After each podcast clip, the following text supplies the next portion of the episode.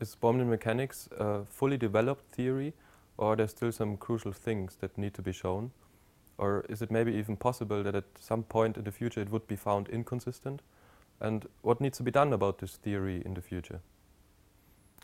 Bohmian mechanics is today a fully mature theory, well developed in all its parts, from its fundamental equations to the statistical analysis of the experimental results. And in all of these parts, it maintains a very high rigor and an astonishing simplicity. It is internally consistent and in accordance with the results of all quantum experiments so far performed.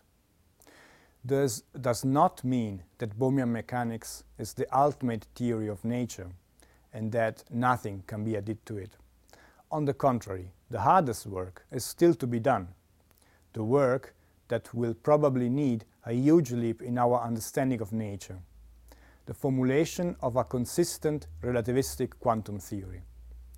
This is needed in Bohmian mechanics as in any other quantum theory.